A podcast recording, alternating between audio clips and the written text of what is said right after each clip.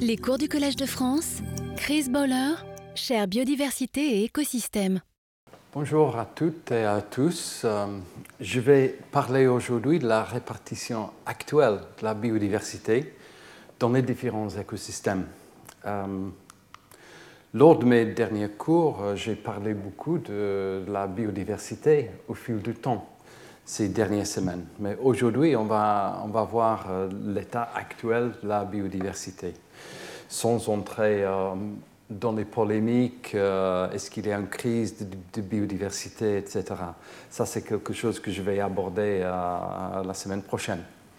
Donc aujourd'hui, je, je, vais rester sur la science pure et dure. donc, concernant la répartition actuelle de la biodiversité dans les différents écosystèmes, euh, j'ai déjà parlé, en fait, lors de mes deux dernières leçons, euh, des modèles locaux et mondiaux. Euh, on a vu ensemble la biodiversité par rapport à la productivité des écosystèmes, notamment à travers les recherches de BEF, Biodiversity and Ecosystem Functioning. nous avons vu également la biodiversité et stabilité des écosystèmes les déterminants biogéographiques et écologiques des modèles de biodiversité. Et j'ai aussi parlé un petit peu de l'importance de, la biosphère rare. Donc tout ça, j'ai abordé euh, lors de mes deux premières leçons, en fait. Aujourd'hui, nous allons voir plus en détail euh, les, différences de biodiversité entre la Terre et l'océan. Euh, nous allons voir en particulier le, rôle de phytoplancton en tant que producteur primaire, euh, et ce par rapport aux plantes terrestres. Et nous, allons, voir si les pyramides trophiques euh, euh, respectent un peu les mêmes règles dans l'océan par rapport à, la Terre, notamment avec l'aide de, Fabien Lombard, qui est un grand expert des, des pyramides des réseaux trophiques océaniques notamment qui va donner le, séminaire euh, après mon, cours. Alors d'abord, euh, je, pose la question de nouveau, euh, combien d'espèces sur Terre? Le nombre d'espèces qui ont été cataloguées, c'est de l'ordre de 1 million 500 000 espèces qui sont cataloguées, décrites, mais on estime qu'il y, y, en a beaucoup plus, de l'ordre de 10 millions, même plus, d'espèces en total sur, sur, la planète. Euh, le nombre euh, de, des espèces qui ont été cataloguées, euh, vous voyez la répartition à, gauche.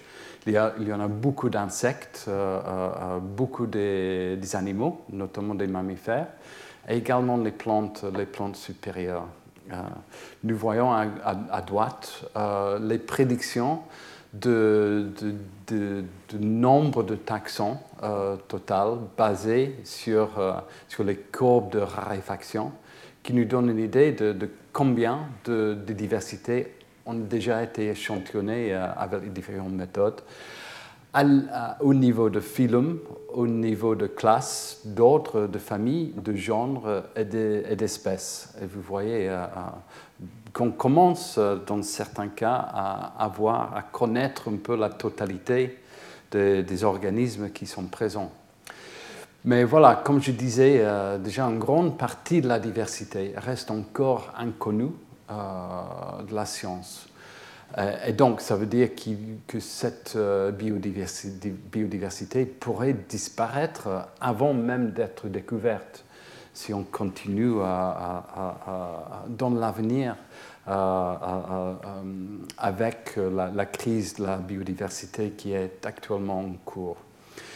Et sur cette graphique, nous voyons le, nombre d'espèces qui ont déjà été nommées euh, l'estimation totale du nombre d'espèces dans différents groupes d'organismes. D'abord, on les insectes, euh, suivis par les champignons, etc.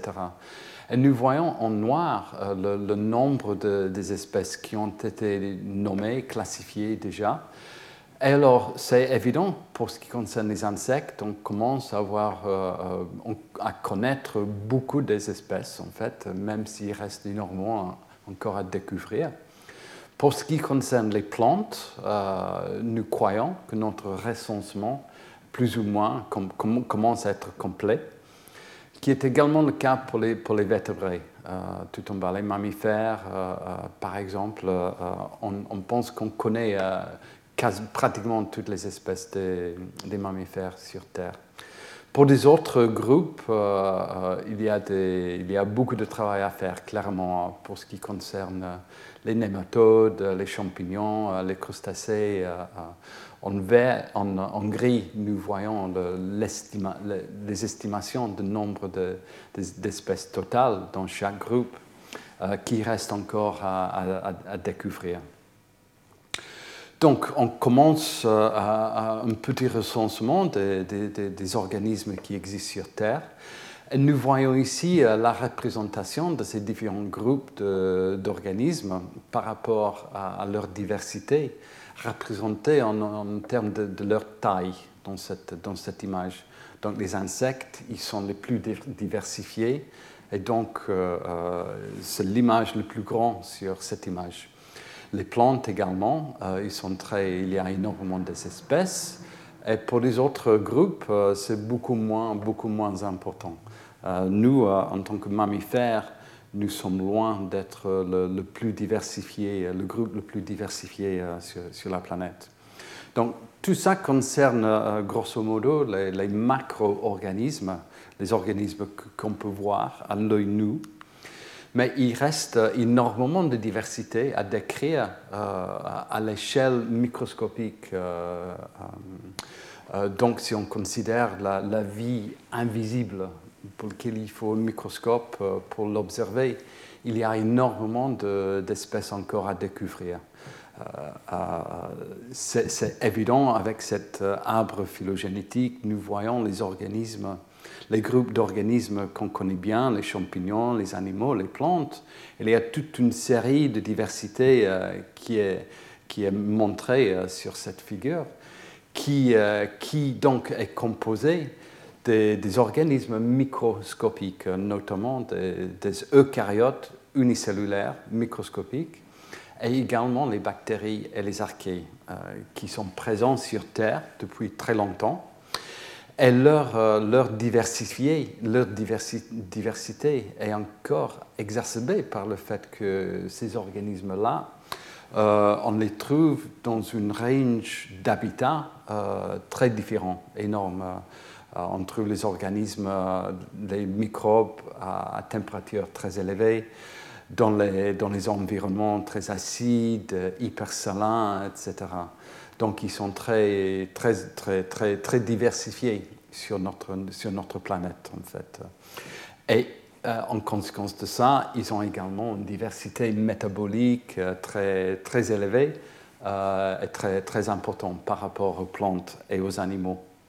Alors, pour ce qui concerne les micro-eucaryotes, qu'on connaît aussi sous le nom de protistes, les organismes eucaryotes unicellulaires, on peut considérer qu'eux, ils représentent en fait euh, autour de 99% de la diversité des eucaryotes. Euh, donc au-delà des mammifères, dont l'homme, des plantes, des champignons même, les protistes couvrent une diversité énorme sur l'arbre phylogénétique des eucaryotes.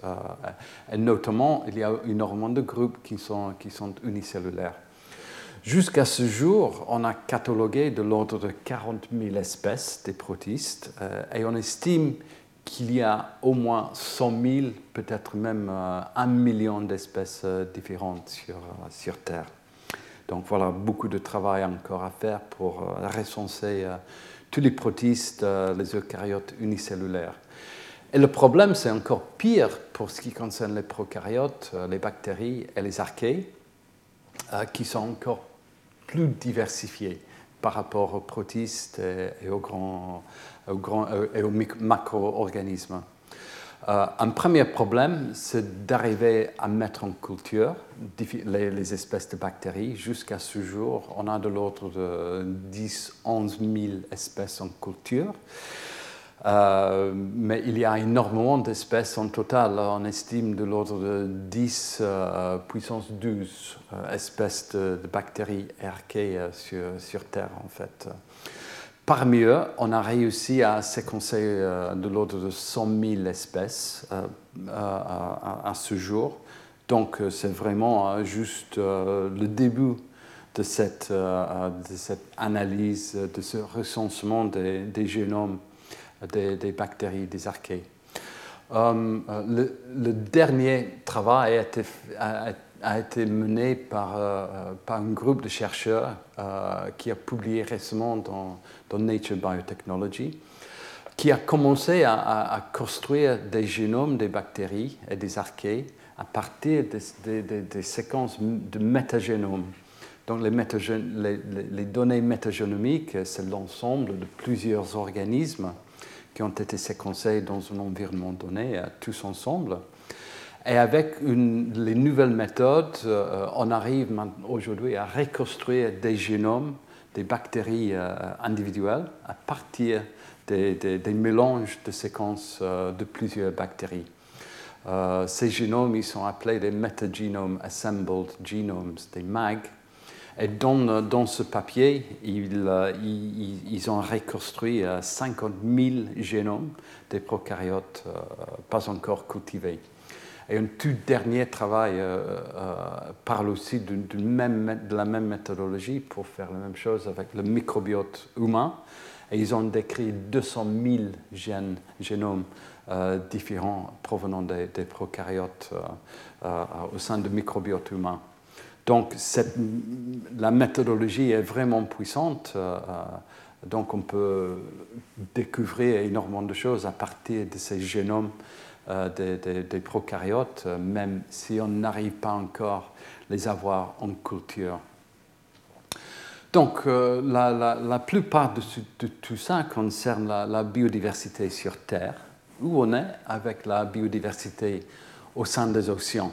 Euh, la situation est beaucoup différente. Euh, quand on regarde une forêt, la biodiversité est très évidente. On voit les plantes, la diversité des arbres, des plantes, euh, même des animaux. Au sein de l'océan, la vie, c'est un peu plus difficile à, voir, n'est-ce pas? Et c'est car la plupart de cette vie océanique, c'est microscopique. C'est composé des organismes unicellulaires notamment les eucaryotes, euh, les protistes, euh, euh, que je vous ai montrés auparavant, qui sont très diversifiés. quasiment tous les groupes des eucaryotes principales, ils sont représentés par les espèces qui sont présentes au sein de, dans les communautés océaniques, dans les communautés microscopiques au sein de l'océan. Et c'est ça en, fait, qui, a, euh, euh, qui était euh, très important comme objectif pour mieux comprendre cette vie microscopique au sein de l'océan. c'est cet objectif, cet questionnement qui a stimulé en fait le lancement de ce projet Tara Océan à bord de la goélette de Tara que vous connaissez tous, euh, je pense, à travers mes derniers cours. Euh, et, donc, je vais parler euh, dans les prochaines minutes des découvertes concernant la biodiversité océanique qui, ont émergé grâce à ce projet de Tara Océan, qui était particulièrement important pour découvrir la biodiversité océanique au sein des communautés planctoniques. Ce projet a été mené notamment par Eric Carcenti, euh, le directeur scientifique, euh, euh, pendant ces derniers dix ans de, ce projet? Donc, Tara Océan était vraiment ciblé sur le plancton, sur cette vie microscopique au sein de l'océan. Euh, on peut considérer le plancton en fait comme euh, en tant que la vie, euh, la multitude invisible de la vie au sein de l'océan. cette vie microscopique représente en fait de l'ordre de 65% de la biomasse dans l'océan, dans la quantité de carbone présente dans, dans les organismes. au sein de l'océan, on le trouve principalement dans, le plancton. deux tiers environ de la biomasse dans l'océan se trouve dans ces organismes microscopiques. Donc ils sont microscopiques, ils sont tout petits, mais pourtant ils ont des fonctions très importantes. Euh, le plancton, c'est la base de la chaîne alimentaire océanique. Euh, donc, tout simplement, s'il n'y a pas de plancton, il n'y a pas de poisson, car ils n'ont rien à manger, euh, tout simplement. Le plancton photosynthétique, qui est appelé le phytoplancton, séquestre le CO2 depuis l'atmosphère. Il génère de la biomasse dans les organismes. En même temps, il génère de l'oxygène à travers euh, la, photosynthèse. Donc, exactement comme les plantes, euh, le phytoplancton, ils sont des producteurs primaires au sein de l'océan, sauf qu'ils sont microscopiques. Euh, donc, c'est le phytoplancton qui génère la biomasse, qui nourrit les chaînes trophiques au sein de l'océan et, génère en même, euh, en même temps l'oxygène qui est indispensable pour, euh, respirer pour la plupart des organismes. Euh, à travers la photosynthèse, le, plancton est également très important dans le pompe à carbone biologique de l'océan, que je vais, parler dans quelques minutes. Et à travers la séquestration de CO2 depuis l'atmosphère, euh, au sein de l'océan. Le plancton participe la, au, règlement, euh, aux régulations du climat.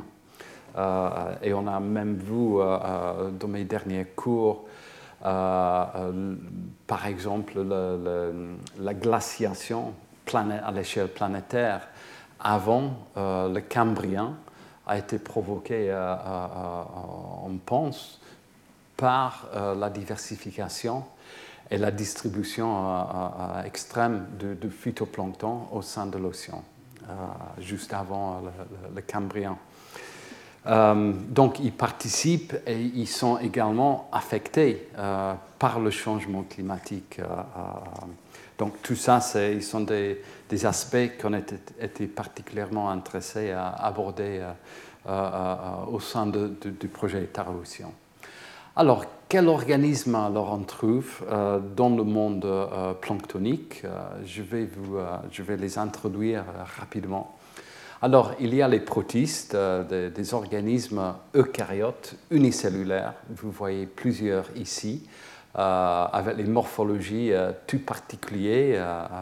certains, sont certains sont photosynthétiques, autres, il s'agit des parasites. Autres, euh, ils sont des bactériovores, euh, ils mangent des bactéries, euh, des autres petits eucaryotes également.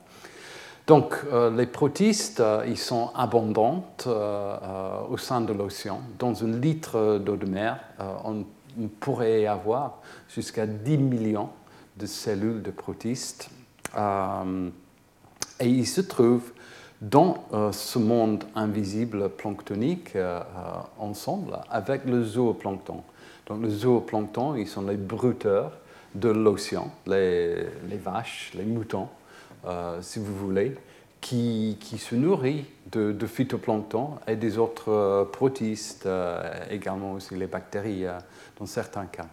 Il y a différents types, ils sont typiquement multicellulaires, comme vous voyez euh, les formes de ces, petites crevettes euh, euh, qui sont appelées les copépodes, par exemple.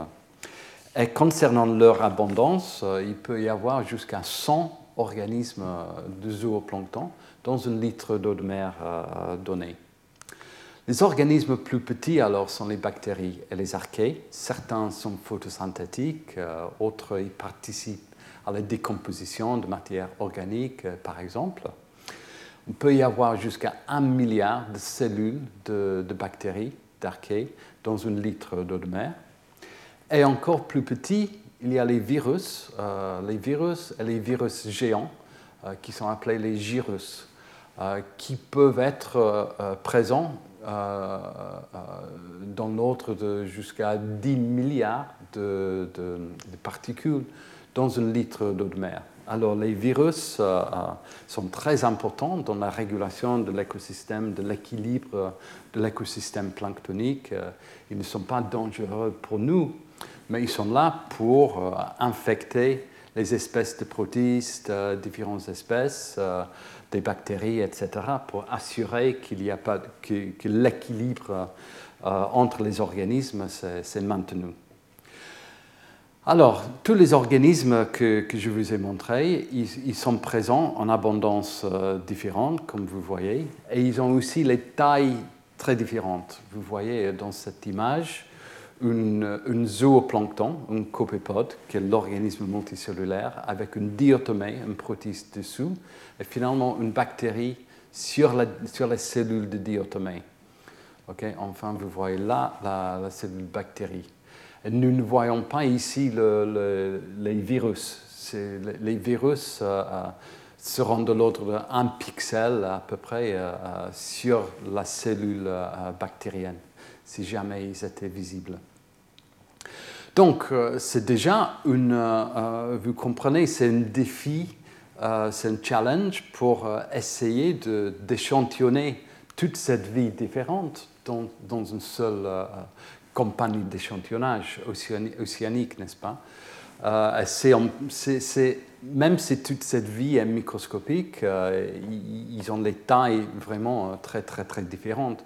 Et si on fait une analogie avec un échantillonnage, un recensement de la vie au sein d'une forêt, par exemple, ça serait l'équivalent d'aller échantillonner euh, tous les organismes, de plus petits, euh, les, fourmis, jusqu'aux brontosaures, pour vous donner une idée des ordres de grandeur euh, des, organismes qui, sont présents.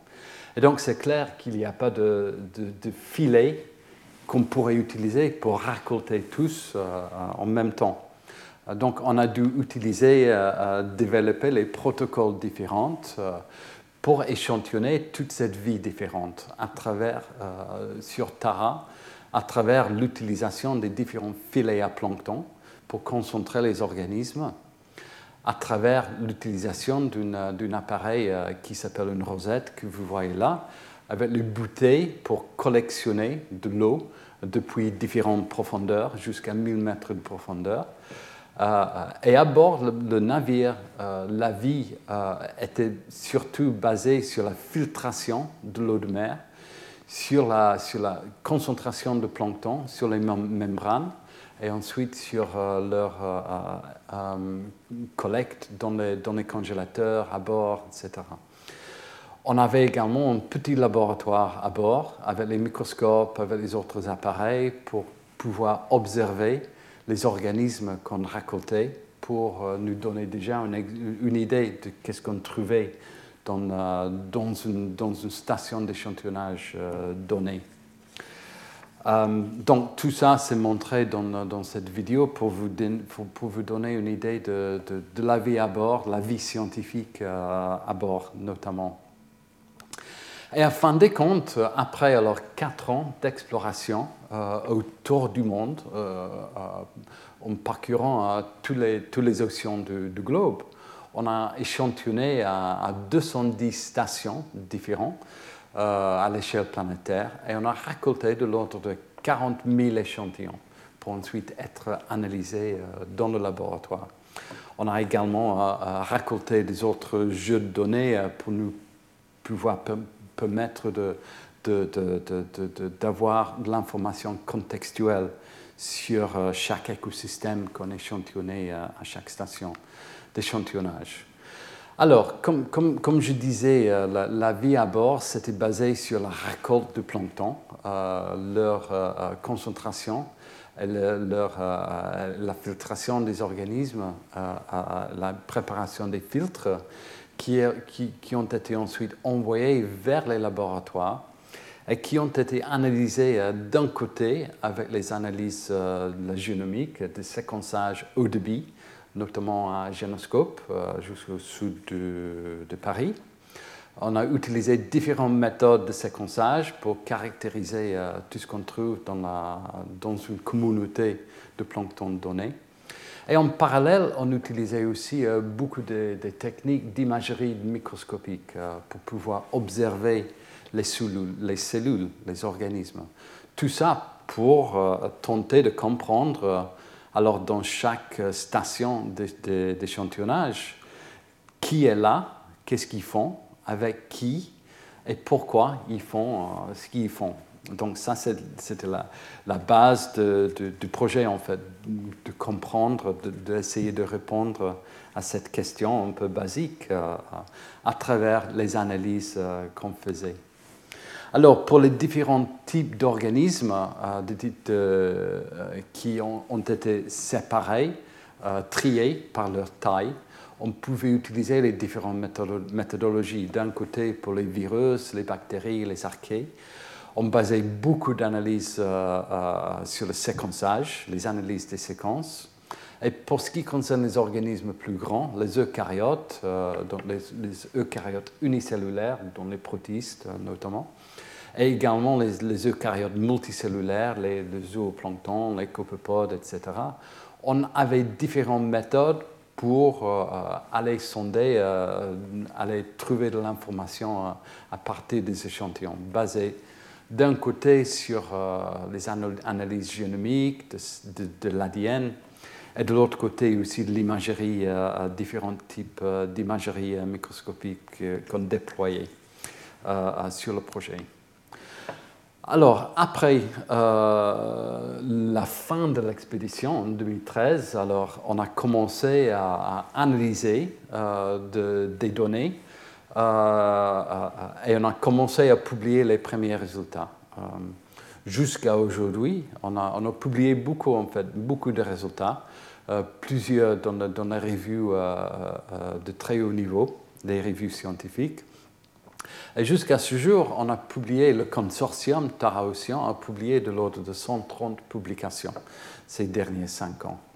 La première publication, euh, enfin le, plus important, euh, on a publié, euh, le premier qui était le plus important, on a publié en, en 2015 dans un numéro spécial du journal Science, qui est, bien sûr très, très renommé.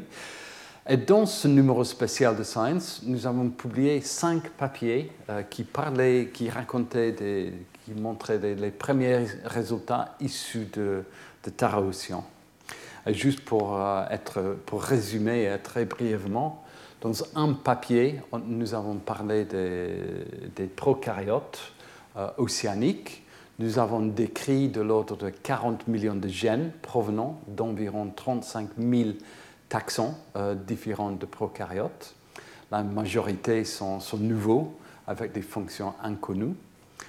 Pour ce qui concerne les eucaryotes, euh, notamment les protistes, euh, nous avons décrit de l'ordre de 130 000 types différents de protistes, qui est plus de 10 fois, plus de 10 fois plus que le nombre d'espèces de plancton eucaryotes marins formellement décrites.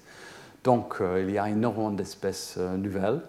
Et environ un tiers ne peut être attribué à aucun groupe taxonomique connu. Donc, euh, on, ne sait pas où. On ne sait pas où les placer sur l'arbre phylogénétique de la vie eucaryote, en fait. Et dans un autre papier, nous avons décrit la communauté des virus et nous avons, nous avons décrit de l'ordre de 5500 types différents de virus dont seulement 39 étaient connus auparavant. Donc encore une fois, vous voyez euh, le taux de découverte exceptionnel issu de, ce projet. Juste pour vous donner euh, euh, des résultats très, très basiques pour comprendre, on peut poser les questions très, très simples sur, par exemple, quel est le groupe de plancton le plus abondant?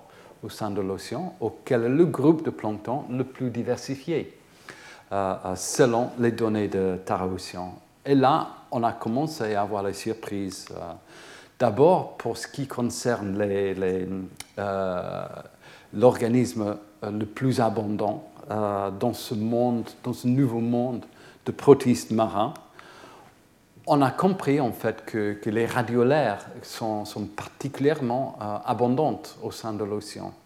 En particulier des groupes euh, euh, appelés les Colodaria et les Feodaria. Alors on connaît depuis plus d'un siècle des radiolaires, ils ont été même dessinés par Ernst Haeckel il y a plus de 100 ans.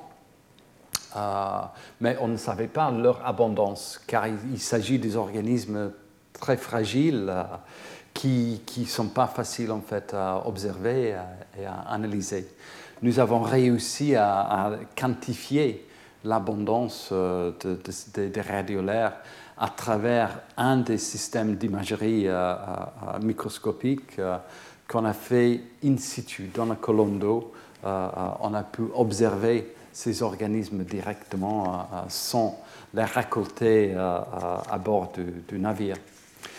Euh, donc, les radiolaires sont d'une abondance inattendue. Pour ce qui concerne le groupe d'eucaryotes le plus diversifié dans l'océan, on était tout le monde, je crois, surpris d'apprendre que, ce groupe s'est appelé les diplonémides.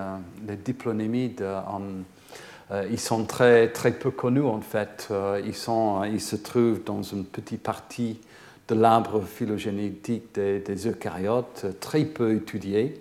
Euh, tout proche aux trypanosomes, aux leishmania, donc les organismes parasites euh, qu'on connaît à travers euh, les maladies humaines. paludisme, par exemple, provoqué par les trypanosomes. Donc, on imagine que les diplonémides océaniques, qui sont les parasites, mais dans ce cas, les parasites des, des, protistes, par exemple, ou des autres eucaryotes, ou les autres bactéries. Euh, donc, les diplonémides euh, représentent le groupe eucaryote le plus diversifié dans l'océan. Donc, avant Tara-Océan, euh, on avait juste décrit trois espèces de diplonémides grâce à Tara-Océan. on a décrit de l'ordre de 45 000 types différents. Donc voilà encore une fois la, euh, les surprises inattendues qui émergent euh, de ce jeu, de données euh, énorme.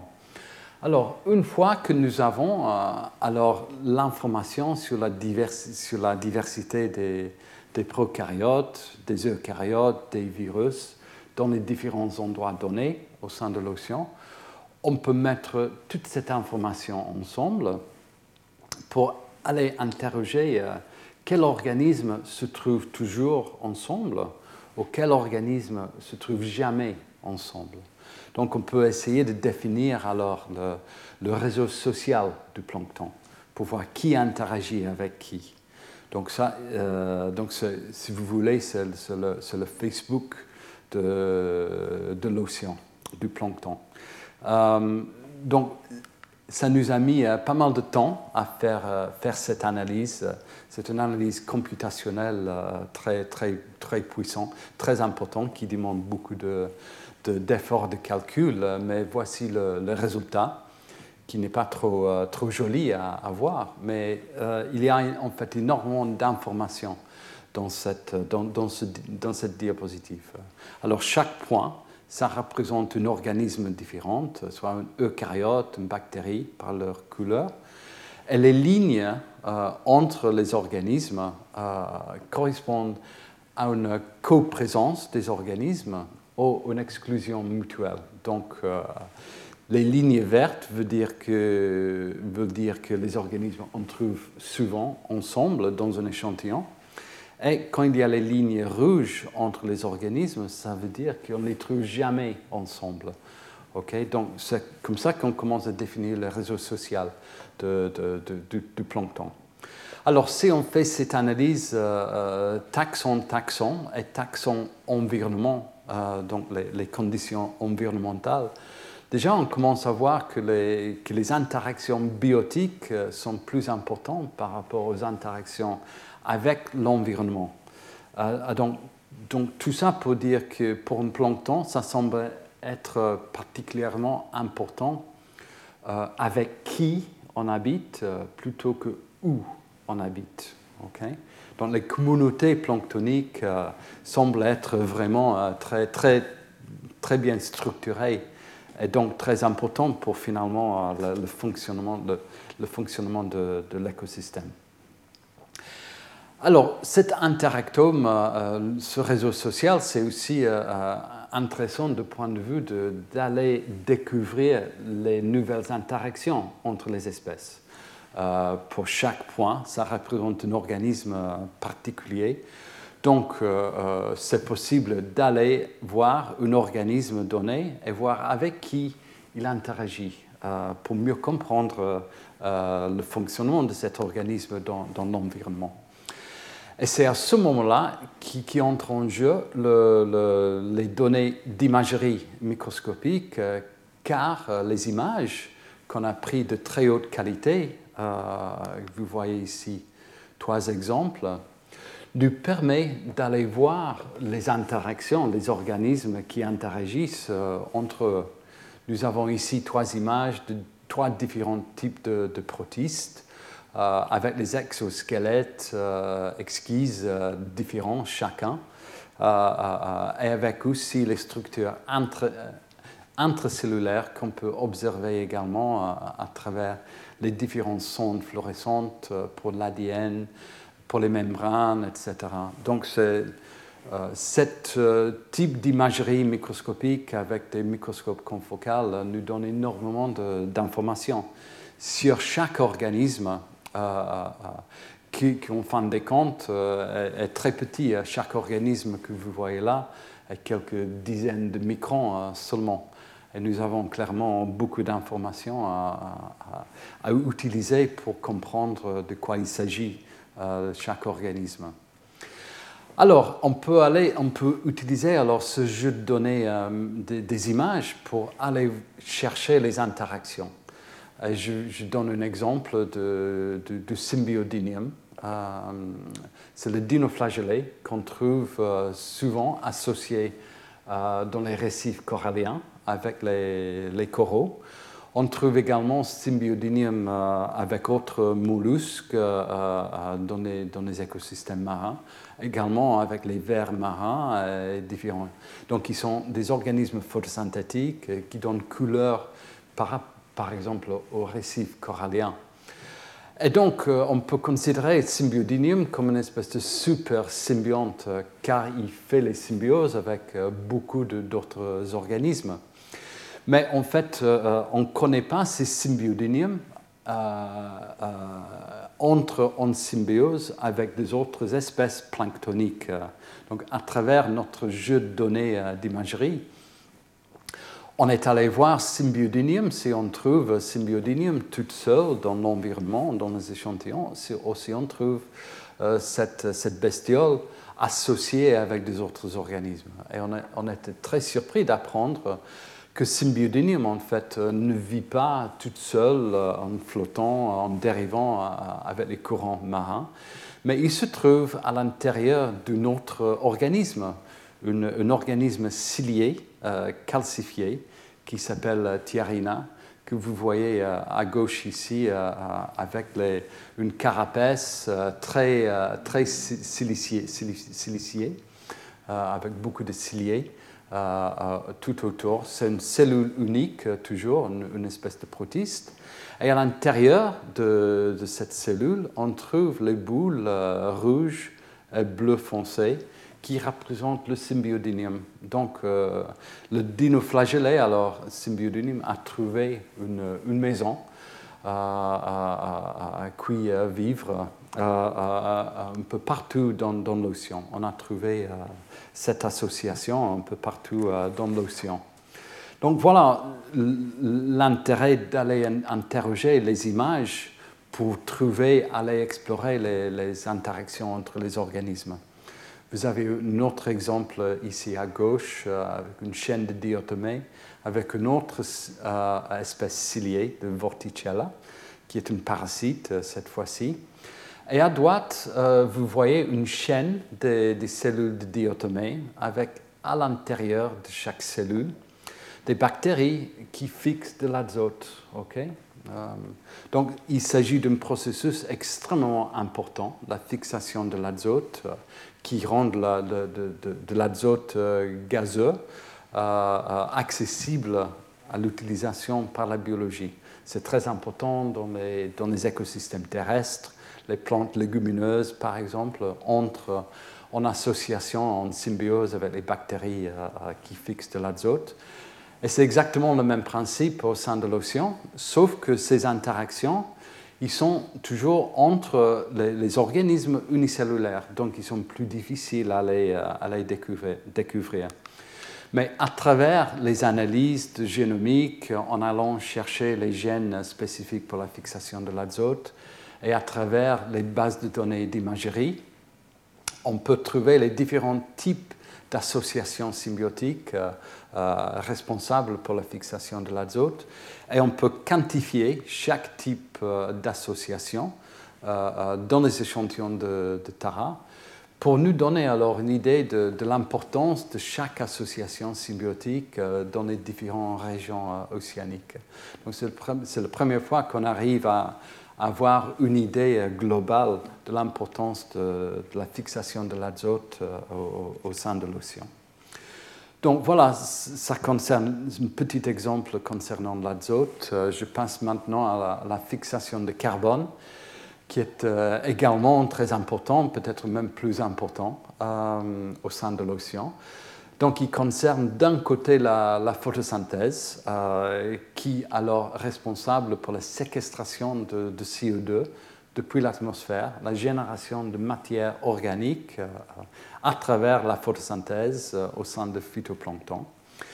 C'est un processus très important car à travers l'imagerie satellitaire notamment, et la détection de chlorophylle, sur la, sur la surface de notre planète, on a aperçu en fait que la photosynthèse au sein de l'océan, c'est exactement l'équivalent de la photosynthèse sur Terre. Donc, euh, euh, la, photosynthèse la photosynthèse sur Terre, c'est vraiment, vraiment moitié-moitié euh, Terre-océan.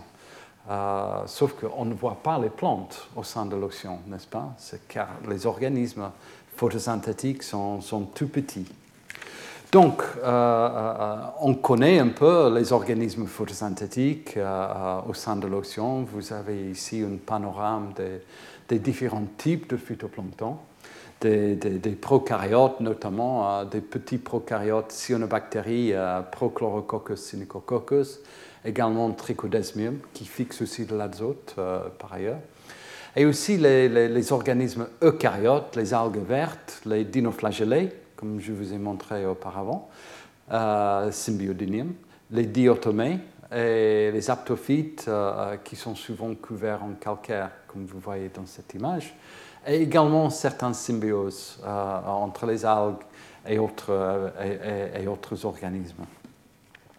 À travers les données de Taroussian, on arrive à, quantifier tous les différents types d'organismes photosynthétiques à l'échelle planétaire euh, dans l'océan à travers l'utilisation d'un gène marqueur spécifique pour les organismes photosynthétiques qui s'appelle PSPO, qui est présent dans tous les organismes photosynthétiques, y compris les prokaryotes et les eucaryotes. Donc ça, ça nous permet d'un seul coup à quantifier les bactéries, les cyanobactéries, et les eucaryotes photosynthétiques pour voir leur euh, distribution au sein de l'océan, leur abondance, leur diversité, etc., que vous voyez à travers les, couleurs. Donc ça, c'est de l'information très importante qui nous dit euh, quel organisme photosynthétique on trouve à quel endroit. On peut également, euh, peut-être je vais passer ça dans l'entrée de temps, on peut également euh, euh, euh, s'interroger sur quelle est l'importance de chaque groupe d'organismes photosynthétiques pour ce qui concerne la production primaire.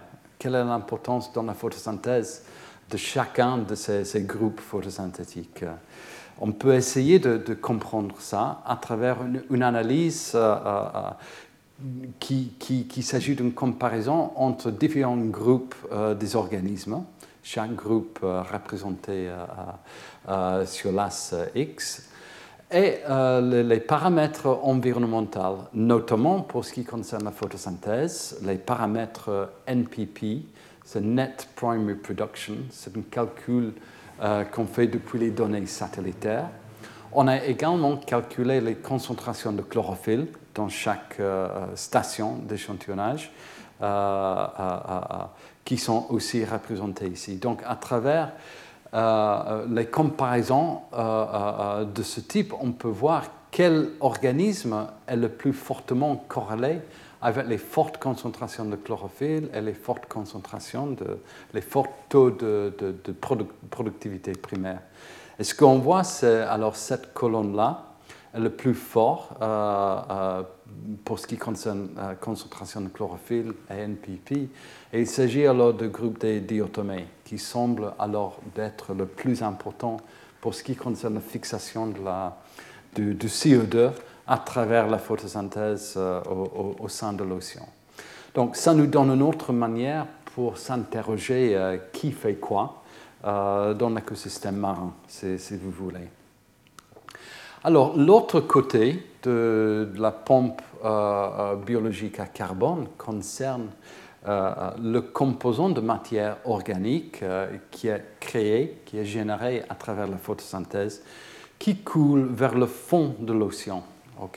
Donc c'est un processus très lent qui prend beaucoup de temps, mais au fil du temps, euh, cette petite partie de matière organique euh, coule vers le fond de l'océan et a généré ce qu'on consomme aujourd'hui en, tant que euh, combustible fossile.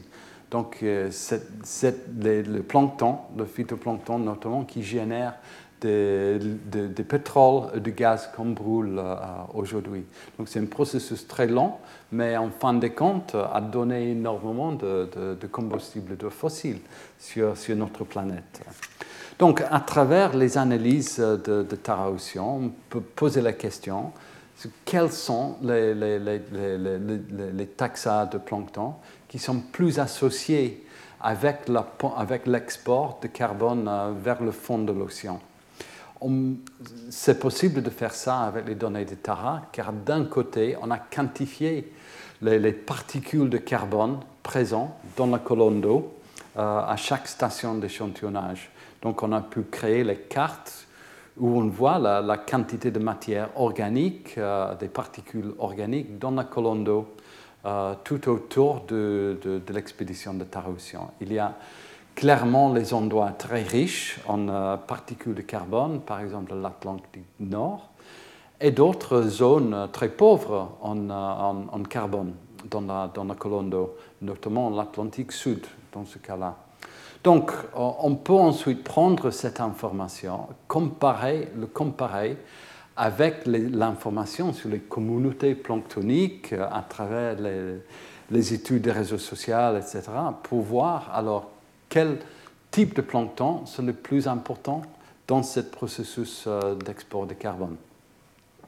Ça nous permet d'aller d'une image un peu abstraite de, plancton, de qui fait quoi euh, dans, l'écosystème marin, une vision beaucoup plus précise sur quel organisme est le plus important.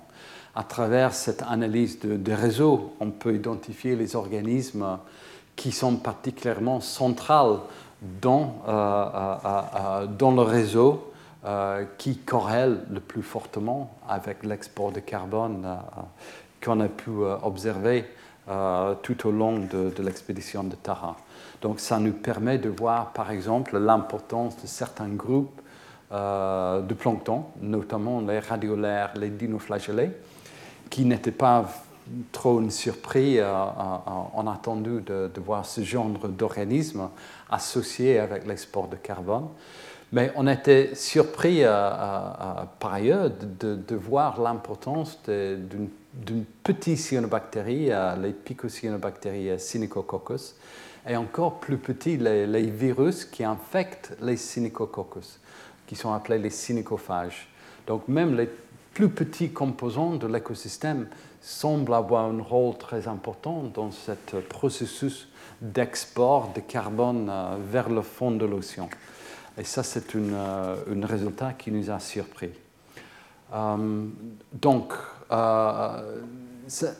dans cette diapositive, j'ai résumé un peu les choses que je viens de vous, raconter. les résultats principaux issus de, de jusqu'à ce jour. Donc vous voyez en résumé le microbiome des prokaryotes, le microbiome des eucaryotes euh, unicellulaires, des micro-eucaryotes, en nombre de taxa, en nombre de gènes. Euh, j'ai résumé aussi le, euh, un recensement des communautés des virus qu'on a pu observer à travers le projet.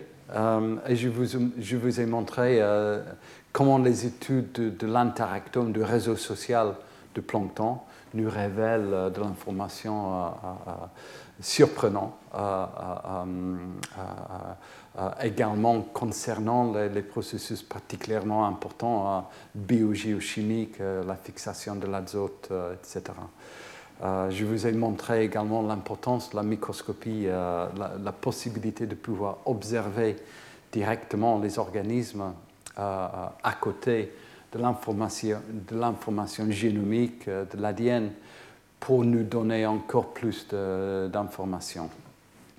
Euh, alors, tout ça concerne grosso modo la, biodiversité alors océanique. Euh, on a pu faire une, un bon recensement, je dirais, de la vie planctonique qu'on trouve au sein de l'océan à ce début du XXIe siècle. Alors, jusqu'au présent, je n'ai pas vraiment parlé de l'abondance des organismes, euh, ni sur Terre, ni au sein de l'océan. Donc, allons-y voir un instant euh, euh, qu'est-ce, qui, semble l'abondance des organismes par rapport à la biodiversité des organismes? Déjà, sur Terre, nous voyons ici, nous voyons que la, biomasse est le nombre d'espèces dresse des portraits très différents. Je vous ai montré auparavant que les insectes représentent le groupe d'organismes les plus diversifiés sur Terre, mais en termes d'abondance, euh, ils sont les plantes qui sont beaucoup plus importants. les insectes, euh, on, ne voit même pas dans, dans, cette figure. Donc les plantes représentent la plupart de la biomasse sur Terre. La Terre est verte, n'est-ce pas? Euh, donc les, plantes sont particulièrement importantes pour ce qui concerne la biomasse. Les insectes, ils, sont euh, à l'intérieur de cette petite partie euh, tout en bas à, gauche, les animaux. Et les arthropodes, dans les insectes, on a beaucoup moins en termes de biomasse par rapport aux plantes. nous voyons également les êtres humains euh, qui représentent en biomasse encore moins que les insectes. Euh, donc, ça concerne euh, l'abondance, la, biomasse des organismes terrestres. Au sein de l'océan, il y a beaucoup moins de vie par rapport à la biomasse terrestre. La biomasse marine est de l'ordre de 80 fois plus, moins important que la biomasse terrestre. Et pour ce qui concerne la biomasse euh, marine, euh, c'est euh, réparti grosso modo hein, dans, dans, ces parties-là. les protistes font quasiment un quart de la biomasse au sein de l'océan. Nous voyons les animaux, les poissons notamment, les mammifères, les baleines, etc., représentent l'équivalent en biomasse de tous les protistes unicellulaires. Les bactéries, euh, encore moins. Les virus, euh, encore moins. Donc, tout ça, c'est surprenant, je pense, considérant que, que, la photosynthèse au sein de l'océan, c'est l'équivalent de la photosynthèse sur Terre. Euh, même s'il y a beaucoup moins de biomasse, l'activité photosynthétique, c'est exactement le même entre Terre et mer. Donc ça, ça donne une vision euh, de, la, biomasse océanique. On peut aller encore plus, euh, euh, plus poussé pour aller distinguer l'abondance de chaque organisme par rapport à sa taille. donc on peut faire ce qui sont appelés les spectres de taille sur les différents types de plancton. Nous, voyons en, en général, plus, plus elle est grand, il est grand l'organisme, moins il est abondant. Les organismes plus petits, ils ont une abondance plus, plus accentuée, comme vous voyez dans, dans, dans ma courbe, euh, dans, dans, ma pente. Alors, à, à, travers ce genre d'analyse, en faisant la répartition entre différents types d'organismes, les producteurs primaires, consommateurs, prédateurs, etc., c'est possible d'aller euh, euh, observer, construire les réseaux trophiques, les pyramides trophiques, pour voir l'abondance en, termes de biomasse des consommateurs, des prédateurs, des producteurs primaires, etc. Et c'est ce sujet que je trouve particulièrement intéressant euh, pour ce qui concerne la structuration des écosystèmes marins par rapport à la structuration des, écosystèmes terrestres. Que, que, Fabien Lombard, mon invité euh, spécial, va nous parler euh, dans son séminaire. Merci de votre attention. Retrouvez tous les contenus du Collège de France sur www.colège-2-france.fr.